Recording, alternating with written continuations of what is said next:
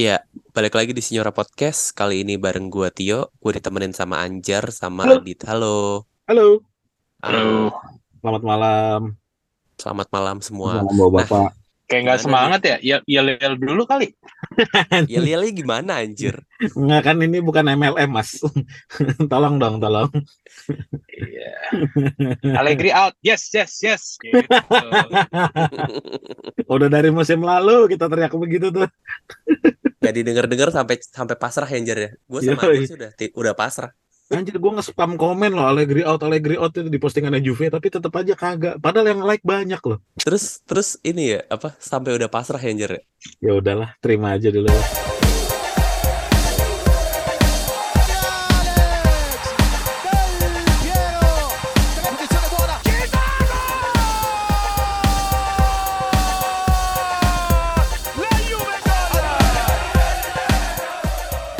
Oke, jadi gimana nih? Dua hasil yang yang berbeda gitu kan. Dari possibility 6 poin kita cuma dapat tiga gitu.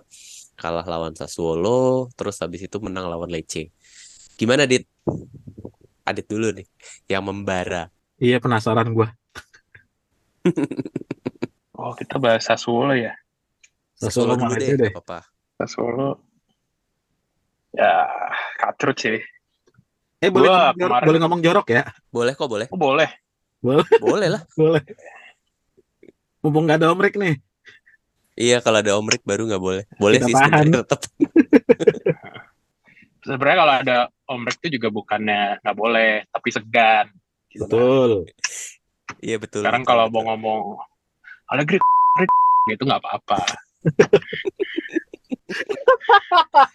Jadi kalau kemarin kemarin tuh ya pas prediksi kan gue bilang kan kayak Ah.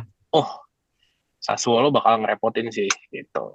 Iya. iya. Eh sorry, lebih tepatnya bukan Sassuolo bakal ngerepotin tapi Juve pasti bakal kerepotan kalau lawan tim-tim yang ya apa ya bisa dibilang bukan tim jagoan lah di liga gitu. Udah hitam lah ya. Oh kemarin mah iya. Gue kemarin prediksi kan ya mungkin 2-1 lah buat Juve. Hmm. Oh 2-1 buat Sassuolo duluan. Kayak gue di grup kan. Anjing gue kan prediksi 2-1 nya buat Juve bukan buat lawan. Oke. Iya. ya emang ini sih menurut gue ya gini sebenarnya kredit buat Sassuolo sih. Sassuolo juga mainnya bagus gitu. Tapi ya emang kita bahas ya kemarin di grup ya emang Hmm. ya ada salah koordinasi tapi juga ada blunder-blunder personal gitu loh kayak ya menurut gua tag dua kali si Gatti sekali gitu Iya. eh tapi ya terlepas dari blunder itu memang Sassuolo mainnya bagus gitu Iya. mereka cukup aktif eh bukan cukup aktif malah sangat aktif ngejar-ngejar dan ngepres gitu kan jadi menurut gua fair result buat Sassuolo dan fair result buat Juve sih Iya. gitu Mhm. Anjar gimana Jar? Setuju sih, bener. Sassuolo tuh ngepres pakai empat orang soalnya. Di formasi 4-2-3-1 tuh 3-1 di depannya tuh ngepres sebenarnya. Main main bagus. Dia sempat coba formasi itu sekali tuh. Terus eh kita pernah bilang, kita kita pernah ngobrol ini kayaknya deh di di episode season season lalu gitu. Tag itu selalu bikin blunder di setiap musim. Sekali lah minimal. Nah, ini jatahnya dia udah kepake nih. Dua kali lagi blunder gitu. Blunder pertama dia eh, gagal nepis tembakan terus bolanya masuk ke gawang. It kayaknya itu salah satu hal yang bikin mental Juventus tiba-tiba ngedown gitu. Apalagi pas Iya, iya, menang iya. lawan Lazio kan Juve tuh ngerasa kayak nggak tahu ya ini perasaan gue atau atau mungkin dirasain juga sama Juve kayak kayaknya gue lawan tim mana pun bisa menang deh ab- abis lawan Lazio 3-1 gitu. Perasaan gue sih gitu jumawanya keluar gitu. Tapi ternyata dihukum banget sama Sassuolo yang ngasih permainan pressing sampai Juve nggak bisa berkembang akhirnya blunder dua dua gol bunuh diri. Ya ya bener fair. Ini ini hasil yang fair gitu kayak kena microslip Juve itu tiba-tiba cek anjir bolanya ada di situ ayo kejar gitu banyak miss di lini eh, belakang. Kalau nggak salah di di tag episode 1 tuh di season ini gue bilang Juve itu selalu kena tembakan dari jarak jauh. Waktu itu Om Rick sempat bilang itu emang strateginya buat halang supaya pemain nggak masuk kotak penalti. Bener, tapi ruang di depan tiga back tuh terlalu kebuka sih. Jadi akhirnya ya apes-apes ini kalau tiba-tiba eh, lawan kayak Madrid atau Barca yang punya Toni Kroos akurasinya lebih bagus gitu. Nah ini habis sih Juve gitu. Menang kita Tapi- nggak ketemu mereka musim ini. Oh, enggak, kita nggak akan ketemu kecuali friendly match buat nyari investor bisa tuh. Eh tapi gol pertamanya Sassuolo anjing sih itu teknik nendangnya kayak Rashford coy. Iya. Bagus banget. Bagus itu bagus. Itu ini ya tapi tetap tetap nggak jadi alasan tag blunder sih. Biar Betul. gimana? Iya, iya. Dodol blunder ya. Ta- tapi pas lawan Sassuolo tuh gue kaget sih. Kok dia ya yang yang Lauriente ya yang kok tiba-tiba jadi momok buat Juve ya.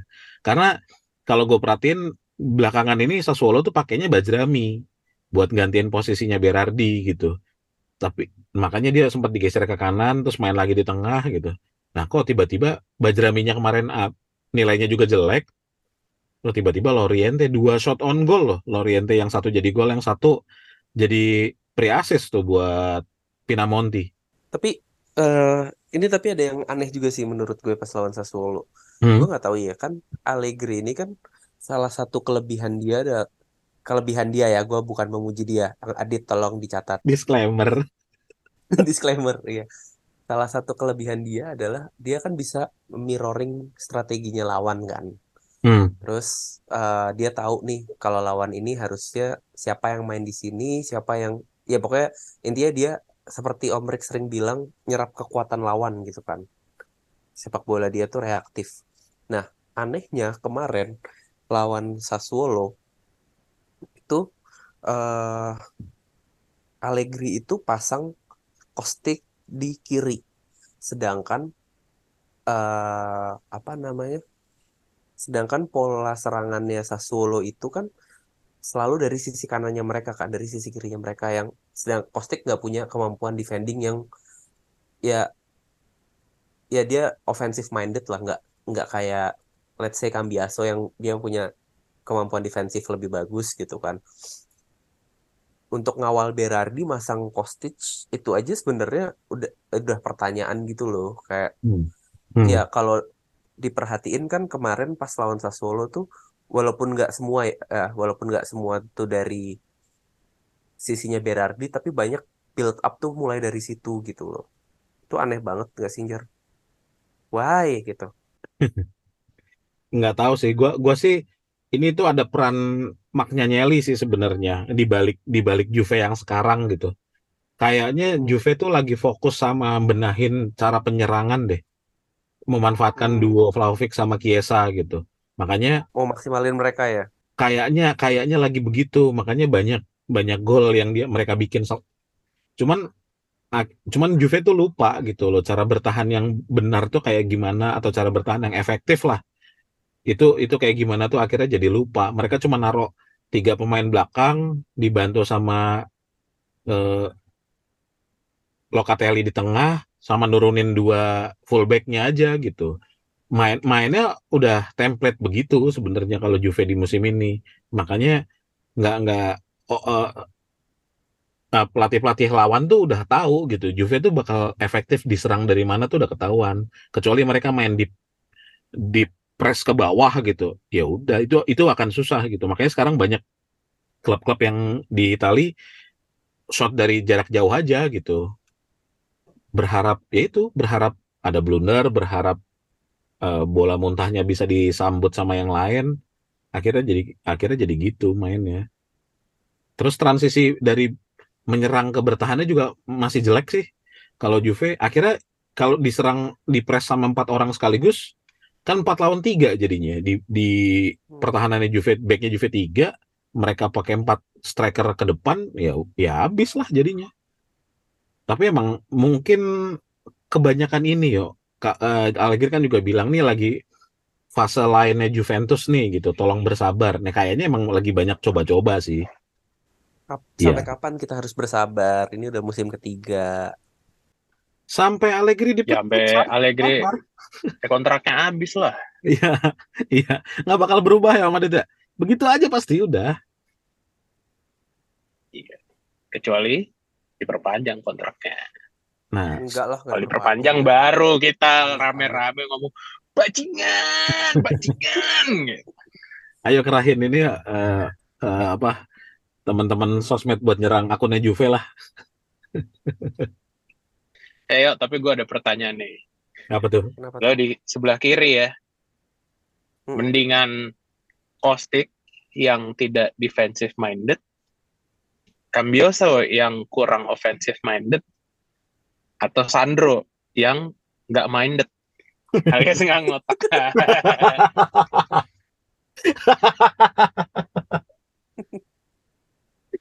Jawab ya. Jawab ya. Mesti dijawab nih. Iya dong. Nah, nggak usah dijawab. Ah, ya gini sih. Kayaknya gue sering banget ngomong di grup dan mungkin di episode-episode sebelumnya gue juga ngomong. Kalau untuk sisi kiri tuh gue, menurut gue udah waktunya darah muda sih. Kita punya pemain muda yang potensial itu Samuel Ealing Junior itu kalau misalnya dia dikasih dia main di Premier League harganya bisa 60-70 juta itu anak bagus banget loh. Dan Tapi- emang yang kurang yang kurang dari dia tuh pengalaman aja. Tapi kan pengalaman itu eh datang dengan seiring apa waktu bermainnya dia kan. Hmm. Ya tapi kalau Juve terus main dengan pola bertahan Back sayap, itu ya pemain-pemain kayak Ya. ini nggak akan jadi bagus lah. Tapi menurut gue Ealing tuh dia bisa beradaptasi loh ketika dipasang di situ. Kayak ini anak nih punya potensial, punya potensi buat dia bisa main sebagai back sayap dan dia bisa main sebagai sayap gitu. Menurut gue Bisa. ya. Bisa tapi potensi terbaiknya jadi nggak keluar. Sayang.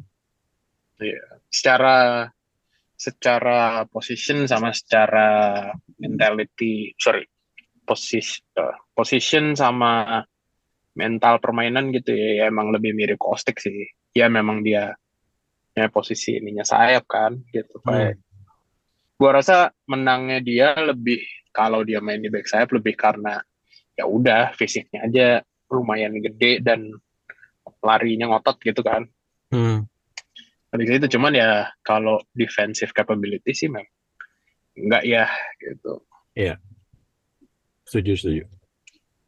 Tapi eh, menurut gue lebih masih lebih bisa dibentuk buat eh, punya defensive minded ketimbang Kostik gitu loh. Karena Kostik kan ya you cannot teach an old dog new trick kan. Hmm. iya sih bener sih makanya kalau ini jawaban serius dari pertanyaan gue sendiri pertanyaan aura-aura tadi Hmm. sebenarnya kalau gue untuk ya kalau emang formasinya 352 532 ya Cambiaso udah paling ideal sih sebenarnya walaupun dia tidak punya kemampuan nyerang yang bagus lah gitu. Hmm. tapi ya, ya udah emang eh, dia maunya mainnya kayak gitu kan ya? Pakai 352 gitu. Sementara jadi eh, ke waktu itu kita kan pernah ini ya. Eh sorry ya teman-teman pendengar ini kita banyak mereferensikan percakapan di grup WhatsApp-nya Signora nih. Iya, Nah, kita pernah bahas kenapa nggak 433 sih gitu. iya, iya, iya. Ya karena kita ada beberapa posisi kurang mumpuni gitu. Kayak kita nggak punya back kanan yang bagus. Sekarang kita nggak punya sayap kanan yang bagus gitu. Tapi dipikir-pikir ya 352 juga. Kita nggak punya back sayap kiri kanan bagus gitu. Hmm. Tapi back Eh, sayap kanan bagus ada Wea nggak sih? Dia bisa kan dari situlah. Atau Ciesa ditaruh di kanan juga dia bisa. Sayap kanan atau back back sayap nih? Sayap kanan, sayap kanan. Tadi kan lu bilang nggak punya sayap kanan dan back kanan Oh. Gue sih terus terang nggak banyak naruh harapan sih ke WA. Karena memang ya menurut gue ya secara overall ini kalau kayak rating FIFA nih gitu ya buat gue kayak McKennie itu sebenarnya masih lebih bagus dibanding dia gitu terlepas dari posisinya ya gitu ya kalau main di sayap ya pasti bag mungkin ya bagusan WA karena memang posisi asli dia gitu. Tapi, Tapi ya balik lagi. Chiesa di kanan gitu. Kan dia bisa kanan kiri tuh. Di timnas Italia juga dia di kanan kan. Kirinya Iling gitu loh. Tetap aja mau maksa Iling gue. nah, iya. nggak ini sih biasa juga di timnas kiri kan selalu eh Dan waktu di Euro 2020 tuh dia main banyak main di kanan dit. Ganti Kiri, ngaco lu. Berardi. kagak Berardi justru yang kanan terus. Iya, Dia tuh ini lo- lo- gol golnya dia yang lawan Ing eh kok Inggris. Lawan Spanyol itu dari kiri gitu. Terus lawan lawan ini aja tuh lawan siapa sih gue lupa yang dia gol di extra time tuh. Dia lagi main ke kanan terus pulangnya ke sana lah gitu gue lupa. Tapi anyway, Kirinya tuh ya- ya... Insigne deh waktu itu. Oh iya, insinya di awal-awal sebelum Kiesa jadi starter. Kan awal di awal turnamen tuh insinya kan kiri kan. Hmm. Nah, habis itu gara-gara Kiesa bagus, mainlah dia jadi starter terus gitu. Kan dia juga baru baru starter kayak tiga pertandingan terakhir. Nah, anyway, Nggak di, nggak, nggak. eh, di luar itu eh menurut gua ya emang mana ya kita maksain main 352 tapi back sayap juga nggak bagus gitu. Sementara sebenarnya bukan hanya 352 ya. 44 433 modern 4312 modern 4231 modern itu selalu menuntut back sayap yang bagus gitu. Hmm. itu yang ngebuat tim-tim gede kayak tim-tim gue nggak bilang tim gede deh tim sukses kayak Real Madrid, Barca, Bayern gitu mereka dari dulu ya ketika tim-tim ini juara pasti punya back sayap yang bagus Carvajal Marcelo gitu kan eh Alves dan siapa yang kiri Alba, Alba. pada masanya gitu eh Lam Dan- sama gue lupa lah kirinya dulu siapa itu ya Dan kita susah kalau nggak pun punya Alaba kirinya. Dan Oh ya, Alaba dulu ya. kirinya. Nah. Itu susah Iya. kita kalau nggak punya back sayap yang bisa bertahan dan nyerang yang hampir sama bagus terus Itu bisa kan track back sama kayak ini loh, gitu. sama kayak pas kita ke final Liga Champion juga back sayap kita tuh kanannya Lichtsteiner, Oh iya. kirinya Evra. Terus Benar. yang berikutnya tuh Waktu yang kedua uh, ada Alves, Alves sama Sandro yang masih bagus. Sandro Sandro yang masih bagus Iya. ya itu jadi ya ya sudah lah Nih, maksudnya dengan personil seadanya ya Tapi posisi posisi fullback tuh emang emang mulai susah dicari ya. Waktu Liverpool sukses aja kan pakai Robertson sama TAA tuh. Nah, performanya mereka jelek, ya udah jelek Liverpoolnya sekarang gitu. Emang emang susah itu ya nyari posisi kan. itu ya. Juve dikaitin sama Ivan Fresneda kan pas summer kemarin. Kalau nggak salah juga biayanya tuh cuman 9 juta 10 jutaan gitulah. Ya, itu siapa ya gue nggak kenal lagi It- itu wonderkid wonderkidnya FM berapa tahun terakhir ya ya. Nggak nggak tapi ya lumayan lah dia tuh. Maksud gua kayak eh, ya bisa dikembangin gitu loh daripada nggak beli siapa-siapa kan kayak sekarang. Iya. Tapi emang Juve selalu bermasalah di fullback kiri sih sebenarnya kan dari dulu kan nyari nyari penggantinya Cielini waktu dia pindah ke tengah kan agak susah tuh. Mulai dari Frabotta, Molinaro, pemain-pemain yang Cek ya, dari akademi itu itu susah dapetnya gitu. Emang emang masalah lama nih sebenarnya gitu. sebenarnya ya Ya. back kiri yang lumayan ya pa- pas Evra dan Sandro pas masih bagus. Hmm, tapi kan mereka bukan pemain muda gitu. Mereka tuh pemain berpengalaman. oh, ya. Nah itu susahnya nyari nyari pemain muda yang potensial di fullback kiri atau kanan tuh susah sekarang. Mau nggak mau ngambil misalnya eh, eh, ya kita sebut Lichtsteiner ngambil dari Lazio, terus Evra ngambil dari MU atau ngambil Alves dari Barca. Selalu begitu, selalu nyari yang berpengalaman di fullback kanan kiri. Iya benar. Tapi emang benar sih. In, in, in general memang eh, market untuk fullback tuh mau kiri mau kanan memang agak susah sih. maksudnya memang cukup langka gitu. Iya. Jadi ya ketika ada back sayap bagus, ya makanya ketika ada back back sayap bagus, pasti harganya melambung gitu. Kiri ya mungkin lebih susah. Sekarang eh ya mungkin bisa dihitung paling 10 kali yang bener-bener ini ya. Yang bener-bener bagus kalau menurut gue Hmm. timbang posisi lain yang jauh lebih melimpah lah stoknya. Tapi ya sebenarnya oke fullback itu juga jadi masalah. Tapi eh in general sih ini ini bukan ngomong soal kita nggak ada pemain bagus ya, tapi lebih ke kayak hampir di semua posisi emang nggak bisa dimaksimalin gitu. Menurut gue ya tengah udah dicoba kombinasi sekian banyak gitu ya. Ini kita mulai dari musim lalu lah gitu ya karena practically unchanged lah gitu dari musim lalu kan ya gitu. Kayak Paredes cuma sekali sekali keluar Pogba juga ya dulu dulu dari dulu sampai sekarang ya nggak ada gitu apa hampir hampir nggak ada lah gitu. Eh menurut gue ya gitu-gitu aja gitu. Nggak ada yang jago-jago banget yang bahkan menurut gue ya Rabio aja nih Rabio kesukaannya Tio. Itu juga nggak nggak oke lah kalau kita ngomong stats oh ya dia udah golin berapa dia udah ngasilin udah bikin asis gitu-gitu. Masih di bawah ini lagi di bawah menurut gue ya kayak di bawah standar ekspektasi yang diharapin dari ya lu tuh harusnya kayak jadi prime midfielder Juve gitu. Jadi menurut gue memang emang sistemnya sih aur-auran. Itu di tengah di belakang juga udah dicoba sekian ini sekian kombinasi ya gitu-gitu juga hasilnya gitu. Itu tengah eh depan aja nih yang agak lumayan tapi menurut gue menurut gue pribadi ya Kiesa juga Ah. nggak bagus-bagus banget lagi sebenarnya untuk di posisi itu ya dia kayak lebih ya main ngelebar ntar masuk ke tengah main ngelebar masuk lagi ke tengah gitu emang bukan jadinya nggak jadi nggak jadi duet gitu ke sama sama Vlahovic jadi menurut gue memang ujung-ujungnya Allegri kontol Allegri kontol gitu Ini ini berarti sama kayak waktu lawan Lecce ya.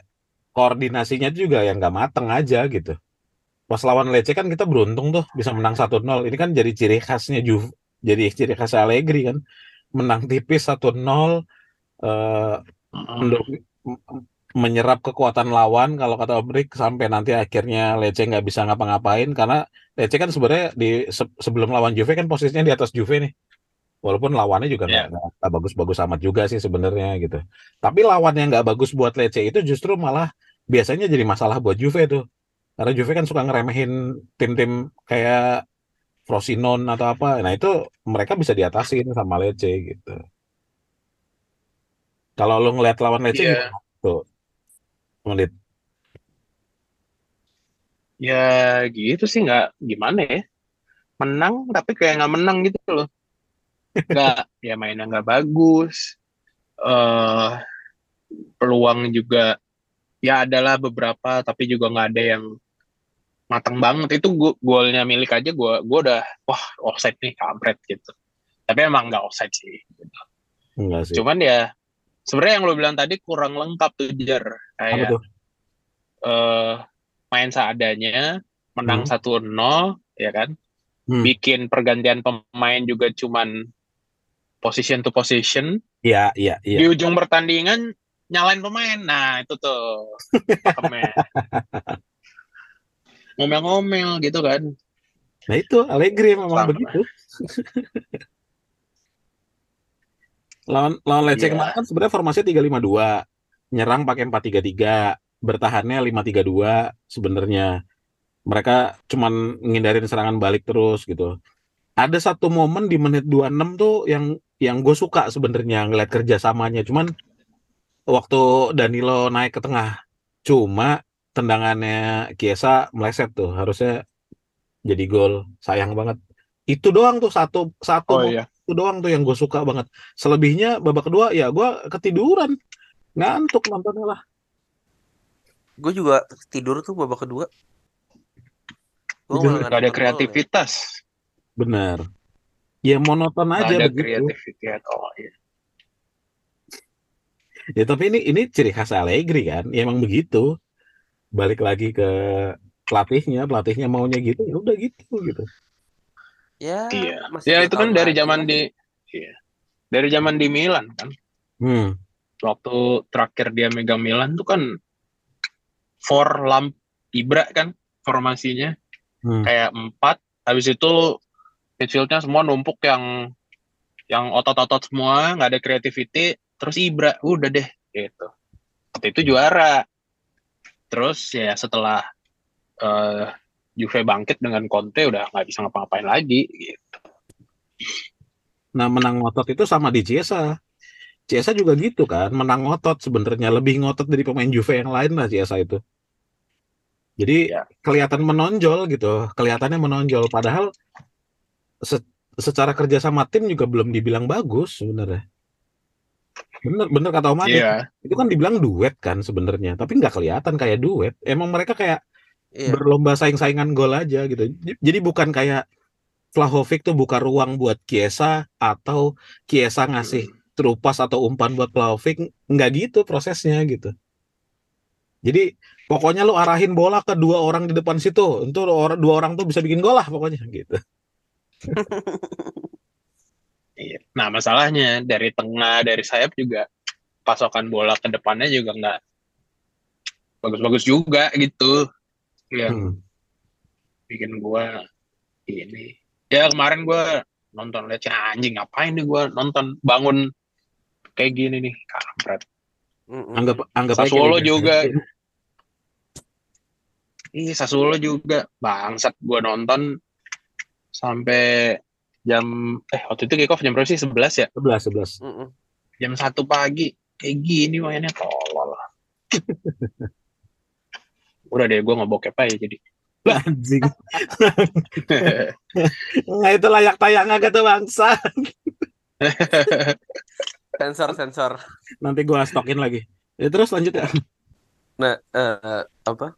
Hmm, ya balik lagi ke situ ya. Sebenarnya, gue lagi ngecek nih eh pelatih yang lagi nggak punya klub gitu loh. Hmm. Ada siapa ya? Zidane atau ya. klub? Oh iya Zidane, Conte. Tapi Itu pelatih Conte lah. Jerman siapa? Tuchel. Tuchel tuh nggak punya klub ini. Hah? Tuchel? Tuchel Hah? ke Tuchel, ke Bayern iya Munchen. nih, PSG. Bayern Munchen. eh iya biar Oh di Munchen sekarang. Oh habis mecat pelatih ya Munchennya. Hansi Flick yang itu yang nggak punya nah si Flick yang kosong justru baru dipecat timnas Jerman kan Hmm. Iya, ini ini gue lagi lihat sih ada ada Eh, lu? Ada- coba ada lihat ini deh Jackson Tiago kosong nggak Conte atau kosong. Benny. Dolo Kosong. gitu Conte kosong kan? kosong Conte. nih Solskjaer. Conte kosong. Solskjaer kosong nih Solskjaer. Aduh. Pengen rame sosial media kalau Solskjaer ngelatih. Joachim Low, Galtier, Conte lah balik Terus lagi lah. Kosong itu. Conte, Zidane, Zidane, Zidane lah. Kalau Petegui, Zidane sih iya gue lebih Zidane sih Zidane tapi ya Zidane ya menurut gue ya kan ya lagi-lagi nih ya di grup WhatsApp Signora itu yang paling getol balikin Zidane tuh gue Hmm. tapi gue juga gue pun sadar bahwa balikin Zidane itu pipe dream. Kenapa? Karena ya satu bukan hanya dia gajinya pasti gede itu satu. Eh, dua dia pasti menuntut eh otoriter apa eh, Otoritas. otoriter ya bener ya.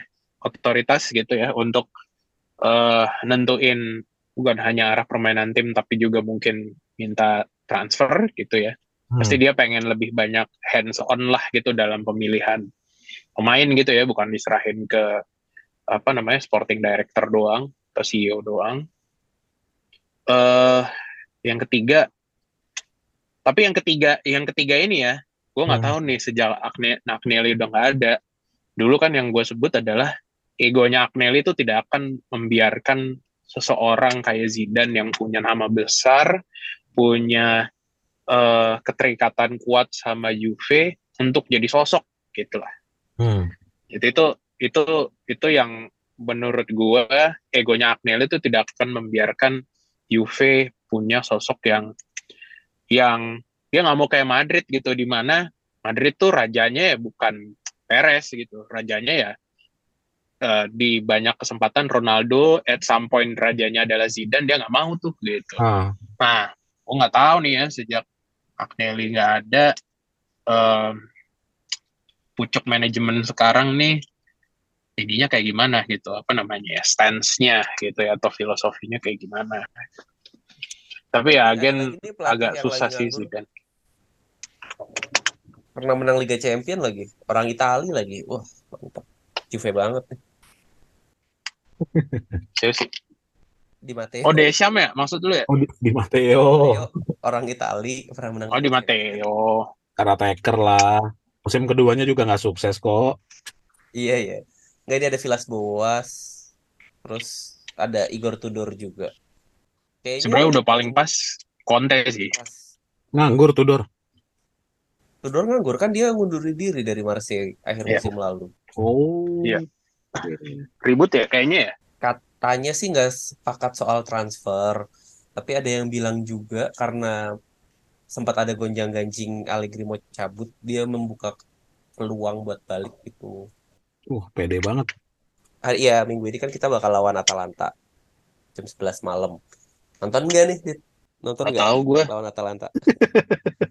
Jam tahu. 11. gue biasanya sih sambil browsing browsing ini si X videos ntar gue lihat deh kayak mana yang lebih menarik Ada Leona Jennings, cakep tuh Leona Jennings. Dia pakai kacamata kalau main. Cakep tuh. nah tumben lu biasanya Eva Elvi itu mulu yang disebut Ada, iya, iya itu bagus. Cuman cowoknya gitu-gitu mulu, nggak ganti. Kan emang cowoknya itu. Iya makanya bosen ngeliatnya. anjing Lanjut lanjut lawan Atalanta, lawan Atalanta. Nah, next. Atalanta Next benar-benar lawan Atalanta, lawan Atalanta. Kita um, lima match terakhir itu banyak draw ya sama Atalanta. Iya. Tiga kali draw, satu kali menang, satu kali kalah gitu. Uh, ngelihat tren terkininya Atalanta itu juga uh, mereka lumayan ya kalau nggak salah ya musim ini ya. Uh, di mereka tuh kalau nggak salah satu peringkat di bawah kita nggak sih? Hmm, iya posisi di bawah kita. Ehm, menurut lu gimana Jar lawan Atalanta nanti? Way, Lawan Atalanta Atalanta. tuh kalau nggak salah lagi ini deh, lagi ada masalah internal gitu deh pemain-pemainnya banyak yang nggak suka sama Gasperini. Iya, cuma abis ini tuh jadwalnya Juve sama Atalanta tuh ke depan padat sih sebenarnya. Juve eh, Atalanta tuh main di midweek tuh minggu depan setelah lawan Juve. Dia main di Eropa lawan Sporting, tandang lagi. Terus jadwalnya tuh Juve ya abis ketemu abis ketemu Atalanta tuh ketemu Torino sama Milan. Torino, Milan. Atalanta habis ketemu Sporting, ketemu Lazio. Tuh tuh sama-sama padat gitu. Gua ngelihat, gue curiganya dua tim ini main aman aja sih. Ya saling nyerang mah pasti gitu. Kalau Juve lagi punya eh, duet Chiesa sama Vlahovic, mudah-mudahan sih psikologisnya Vlahovic udah balik lagi ya. Hmm. Terus bisa bikin gol lagi. kemarin ya. Iya, sempat ngedown banyak banyak ditutup ruangnya jadi nggak bisa ngapa-ngapain akhirnya dicadangin. Udah dicadangin miliknya jadi cadangan masukin lagi kan. Untung untung punya pemain yang ya lumayan lah gitu dibilang. Tapi gua gua harga mengiranya gue mengiranya partai lawan Atalanta nih partai seri sih. Dua-dua lah. Soalnya kalau dari rataan gol mereka ketemu tuh rata-rata tuh dua setengah gol. Jadi kayaknya seru tuh main dua-dua. Gak bakal clean sheet lagi lah Juve. seri sih gimana kayaknya? Seri seri berapa berapa? Heeh, paling banter juga menang tipis doang tapi yang jelas satu sih Apa mainnya pasti jelek gue sih udah nggak berharap banyak sih nggak ekspektasi banyak lah Lu belum belum bisa berdamai dengan main jeleknya Juve. Kayak gue sama Anjir tuh udah kayak pasrah gitu loh dari musim lalu berpisah. justru gue sadar bahwa ya udah udah pasti mainnya jelek gitu Hmm. Karena momen main bagus kayak lawan Lazio tuh bisa dibilang ya mungkin sepanjang musim mungkin cuma dua tiga kali lah dua tiga pertandingan gitu. Hmm. Sisanya ya kalau nggak jelek jelek banget gitu. Lawan Sassuolo tuh jelek banget gitu. Iya. Lawan Lecce mainnya juga jelek tapi menang. Eh tapi padahal pas lawan Lazio tuh gua nggak nggak menganggap itu main bagus loh sebenarnya. Hoki aja menang 3-1 gitu. Tapi nggak nggak nggak bagus secara koordinasi tim gitu. Jadi hmm, Allegri Lebih tuh banyak ke individu ke individu juga nggak sih? Iya lebih Eh. emang lebih bagus individunya aja. Kayak misalnya Locatelli umpannya pas ke Vlahovic terus langsung di first time. Terus umpannya McKennie. Lu lihat McKennie kayak begitu kapan sih gitu? Bisa ngumpan jauh ke depan terus Vlahovic yang kontrol bolanya bagus jarang-jarang. Dari dulu Vlahovic tuh kalau di eh, passing pasti bolanya mental Pasti jauh bola- dari kaki gitu. Iya. Selalu begitu terus. Si bola nggak enak pasti gitu kan. Iya, pasti begitu terus. Nah, ini ini mood mood psikologisnya pemainnya lagi bagus saja gitu. Akhirnya mengandalkan eh, individual. Tapi kalau secara koordinasi tim ya sama setuju kayak Adit emang jelek pasti mainnya Juve. Jelek. Hmm. Nggak nggak layak ditonton lah sebenarnya Juve itu. Kalau nggak lu nggak sayang-sayang amat atau lo masih kuat begadang ya begadang lah. Kita tahu kalau pendukungnya Juve itu udah pada nggak muda lagi gitu. Iyalah, siapa Iya, sih iya. anak-anak muda sekarang siapa sih yang suka Juve? Rata-rata mereka pindah ke Liga Inggris gitu. Apalagi ngelihat kayak City lagi bagus tuh rame-rame pasti ke sana gitu. Tapi yang Paling ini dukung ya, Juve itu ya seumuran kita gitu. Seumuran para pendengar Sinyora semua. paling muda paling Vita Kaskata ya, Dit. Undang dong, undang tag dong. Vita Kaskata ah, coba nih ya, Episode Iya, ini pendengar pendengar Sinyora Hmm. kalau tahu eh, di Twitter Vita Kaskata alias eh ah, gua nggak enak lah nyebut nama asli ntar jadi doxing. Nah, lagi Coba musim eh, coba pokoknya lagi musim doxing. fansnya Marquisio. Fansnya Iya, Marquisio nah. pokoknya. coba coba tag dia eh, atau mention dia bilang ayo dong ke Sinyora gitu. Oh, udah berapa kali ngajakin nggak pernah ini Sama mau ya. nggak pernah nggak pernah mau kurang ganteng gue harus homrek sih emang Wah, Omrik damage-nya parah sih Omrik mah. Bikin becek suaranya Oh, iya, iya. Omrik. Se- sebelum oh ya, gue lupa nanya. Yang ngegolin siapa Anjar? Kira-kira Anjar. lagi Kiesa Kiesa punya kemampuan bagus kok buat bikin gol gue seneng sih kalau Kiesa bikin Prediksinya gol Allegri dia bisa bikin minimal 16 gol tuh bisa ya. bisa karena dia ngotot mainnya dia dia tuh grintanya eh mewakili Juve sekarang grinta sebenarnya gitu cuman sayang aja support system di sekitarnya nggak terlalu bagus buat dia sayangnya itu sih. Ah, Kalau Om Adit tuh eh, siapa yang ngegolin tuh? Kira-kira kira-kira. Siapa tuh? Kira-kira? Kalau gue tau lu nggak bakal nonton tapi lu pasti punya prediksi. Mungkin lah kata gue mah. Kenapa dia sih? Kenapa dia? Nggak ada gue salah sebut aja. Anjing. lu ya, lu ya prediksi lu ya. prediksi gue menang 1-0 Hmm. yang ngegolin Rabio. Kalau enggak Vlahovic. Rabio. Biar pede lagi tuh bocah. Iya. Vlahovic sih lumayan lah. Harusnya bisa Vlahovic lah ya. Hmm. Iya. Oke deh, gue rasa cukup buat episode kali ini. Thank you Adit, thank you Anjar yang udah Thank you ya. menemani kita. thank you guys thank you teman-teman udah you mendengarkan teman-teman. omongan bacot kotor dan kasar. Dari kita Mumpung nggak ada ini mumpung nggak ada iya, mumpung nggak ada omrik iya jadi kita bebas-bebas aja gitu. Harus kontrol harus kontrol gitu. Ya kontrol jadi kan? Salah gue Bo- bo- boleh diitin nggak? Ini bukan omongan kotor dari kita, dari lu.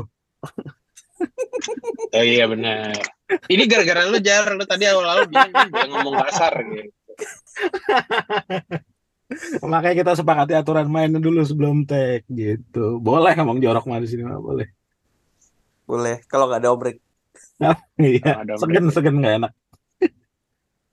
Thank you, Oke, thank you. bye. Bye. thank you guys